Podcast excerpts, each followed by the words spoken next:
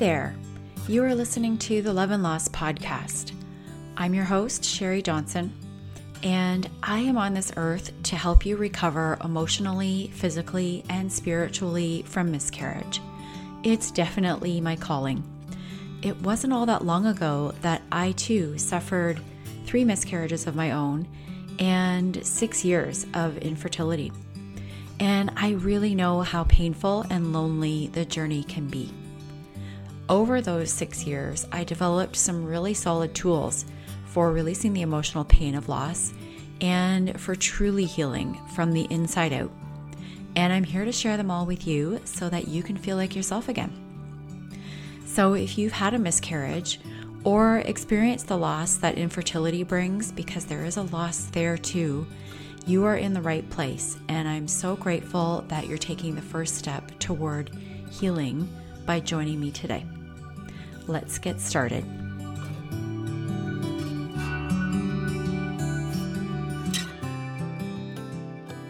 Hey there, and welcome. You're listening to the Love and Loss Podcast, episode number 23.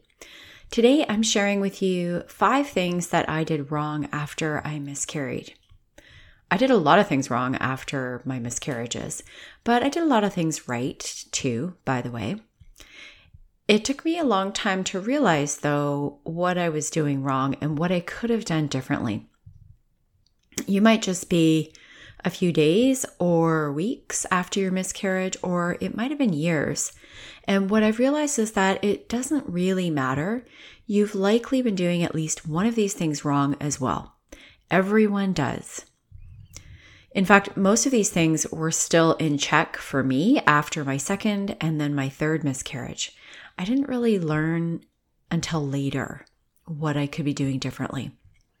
And I want to share them with you now so that you don't have to wait to figure them out on your own and you can maybe even start changing them now. So let's dive in. These are five things that I did wrong after I miscarried things upon looking back that I would do differently now. So, number one, I didn't ask for help. Let me take a few steps back and tell you a bit of my story. Most of you, if you've been listening for a bit, have heard this or a lot of this already, um, but you might not have heard this piece of it. So, I found out that I was pregnant for the first time a week before I was going to the Dominican Republic for a friend's wedding. And my first pregnancy was a bit of a surprise. So I hadn't really planned any of this out and was a bit taken aback. And this um, wedding was at an all inclusive resort, the sort where a lot of drinking happens. And I wasn't sure how I was going to get through the week without telling anyone because my girlfriends were going to notice if I didn't have a drink in my hand when all of them did. So I told them. There were six of them there, actually. And then I also had to tell my family because I couldn't tell my friends and not my family. So actually, quite a lot of people knew about it. And yet, when I miscarried, I didn't call on any of them for help. I talked a bit to my, my twin sister, but that was about it. And of course, you know, my mom and my other sister checked in here and there, but they didn't really know how to support me, and I didn't reach out to them.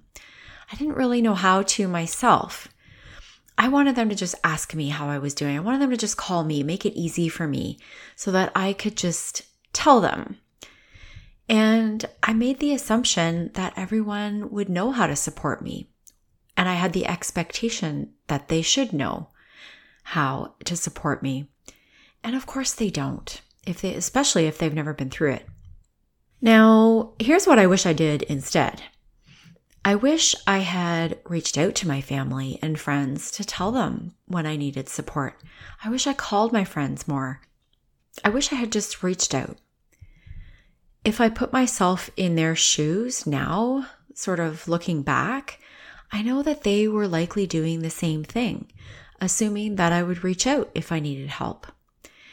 Maybe they, they didn't want to ask me about my miscarriage in case it brought me back into that pain.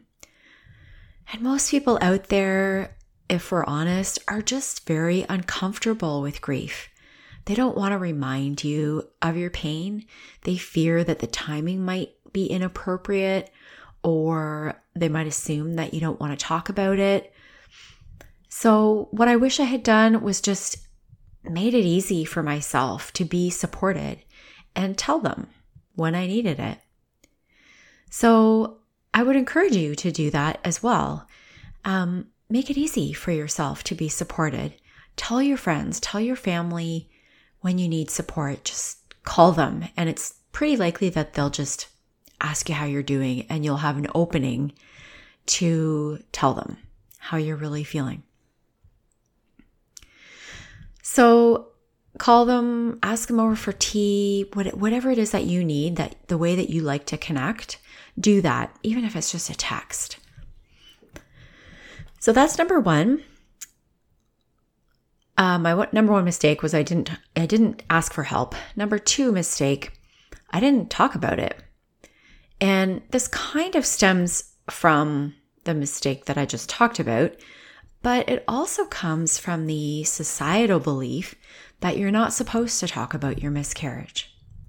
I felt a little bit of shame around it as well, that I was going through this very intimate thing that my body didn't know.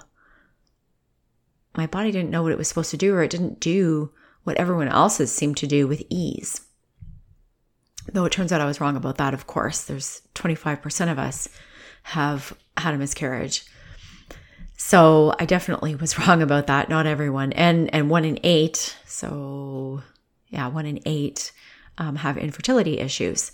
So not everyone else does it with ease. Not everyone gets pregnant with ease, but that's our perception. If you've never, you know, been in contact or been in touch with someone who has shared that they've had a miscarriage or that they've been suffering from infertility. So I also didn't talk about it because I didn't want to make other people feel uncomfortable. And this is a big mistake. As I mentioned above in the previous um, mistake, not reaching out, people don't know what to do with grief. They're afraid of upsetting you. They're afraid of saying the wrong thing. And they're afraid of what you'll think of them if they do say the wrong thing, especially. So, what I would have done instead in this case, I would have been more open about it. I would have talked about my miscarriage right from the beginning.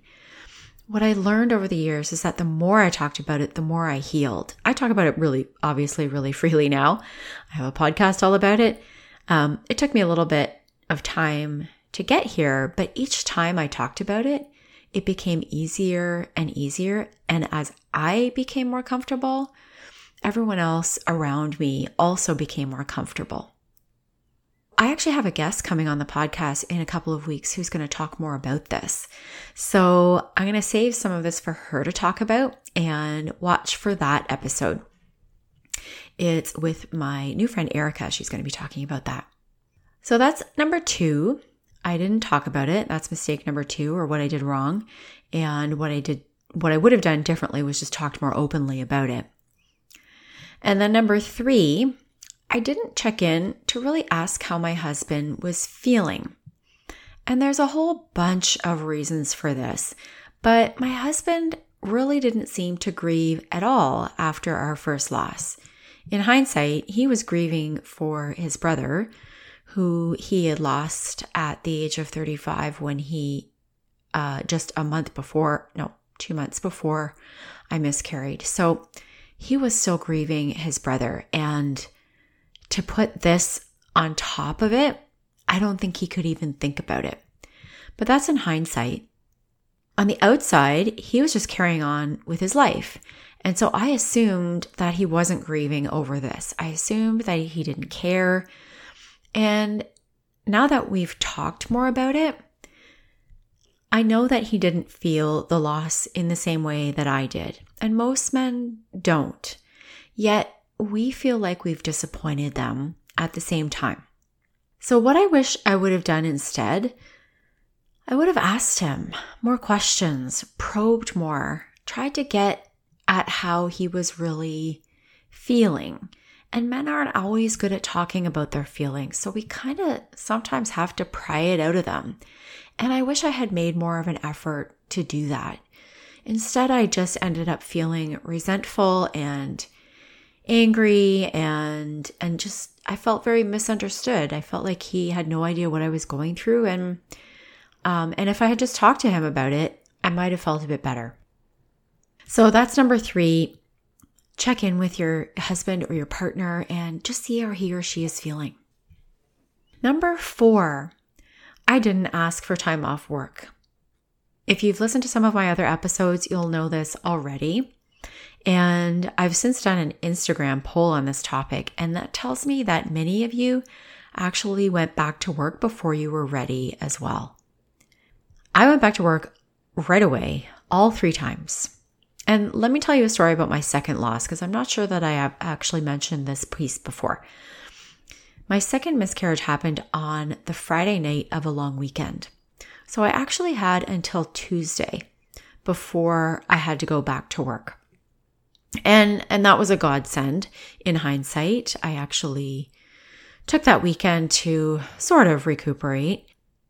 And and everything happened very naturally in that miscarriage. So I felt like I was physically okay. But I was scheduled for an ultrasound about 2 weeks later just to make sure that my uterus was clear especially given my history. I'd had a, a missed miscarriage before. And so what happened was I was on my way home from that ultrasound and the radiologist called me. And after I don't know how many ultrasounds in my my first miscarriage, I knew that it was unusual for a radiologist to call you. No one ever did that. I was always my doctor. And so I answered the phone and the radiologist said to me, we need you to get back to the hospital. We think that you might still be pregnant with an ectopic pregnancy. My husband was at work in the opposite direction. And so I drove 45 minutes to the hospital myself, and I spent the next five hours in the emergency room. The doctors were trying to figure out what was going on. It turns out that it wasn't an ectopic pregnancy, but there was some sort of tissue or fibroid inside um, in my fallopian tube. And they were trying to figure out whether they should send me home or if they should go in and try to see what it is or what they should do. So there were two or three different doctors that were seeing me. And at the same time, I had a septated uterus, which I have talked about before, which is uh, kind of a heart shaped uterus. You can have a, uh, almost like a septum that divides the uterus completely or, or partially. So all that to say, five hours later, I was sent home and it was probably about 9.30 at night by the time I got home. And I remember this so clearly. I had just started working for a new company for a boss that I had worked for before and who was there during my first miscarriage. And for whatever reason, I didn't tell her. Instead, I got home at 9:30 and I knew because I had been away all day, I I hadn't finished the work that I had that I was supposed to get done for the next day. And so I sat down at my computer and worked until midnight that night to get done what I was supposed to get done. And in hindsight, I just think, gosh, I spent five hours in the emerge wondering what was going on with myself. And then I came home and spent two hours at the computer doing work that probably could have waited in hindsight. I don't know why I did that to myself, but I suspect that there's that some of you out there have done the same thing, or maybe not the same thing, but you went back to work the next day, or um, I've heard of even some women working while going through a miscarriage. I don't know why we do it to ourselves, but I would encourage you to take more time off for yourself to heal. That's what I would have done instead. I would have taken a week for myself. I would have done more self care. I would have just allowed myself to grieve. This is something that I teach in my online program because many women don't actually know how to truly nurture themselves. They're so used to serving everybody else that that they forget how to serve themselves and I'm I'm guilty of it as well. Most of us also expect others to nurture us as I said in in the beginning. So, even when we take time off work, we might not actually know how to really support ourselves in a way that moves the healing process forward. So, again, this is one of the things that I teach in my online program, and it's been really effective um, with women who have experienced a miscarriage and, and actually need that self care and that self support. So, that's number four. I didn't take enough time off work. And what I would do instead is just take that time and learn how to give myself the self care that I needed. And then, number five, the fifth thing that I feel I did wrong, I blamed myself. And I know that many of you do this as well. I've come to believe that we all blame ourselves to some degree. Even if you don't realize it, you're likely beating yourself up about something you did or or didn't do during your pregnancy. If you're saying, "Why didn't I do X?" or "I could have done X instead." I should have listened to so and so. If you're saying those kinds of things to yourself, you're guilting yourself over something. You're blaming yourself you're beating yourself up. As humans, we always look for someone or something to blame for for a tragedy or for something that has gone wrong.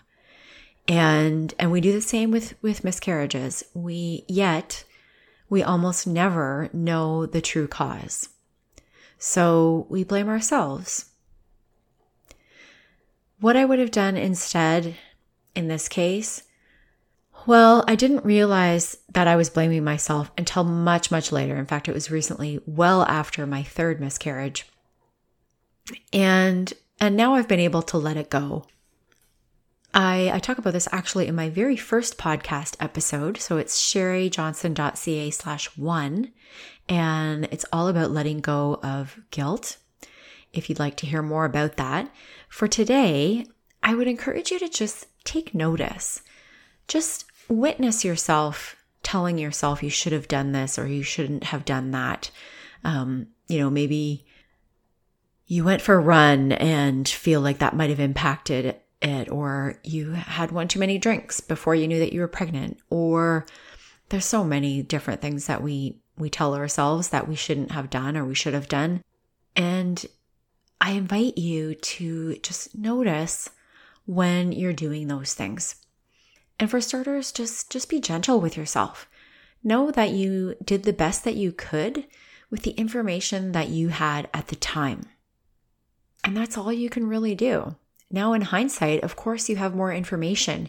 You have probably done some research on the causes of miscarriage, and and that sort of thing leads you to to feel like you were somehow at fault, or at least partially to blame.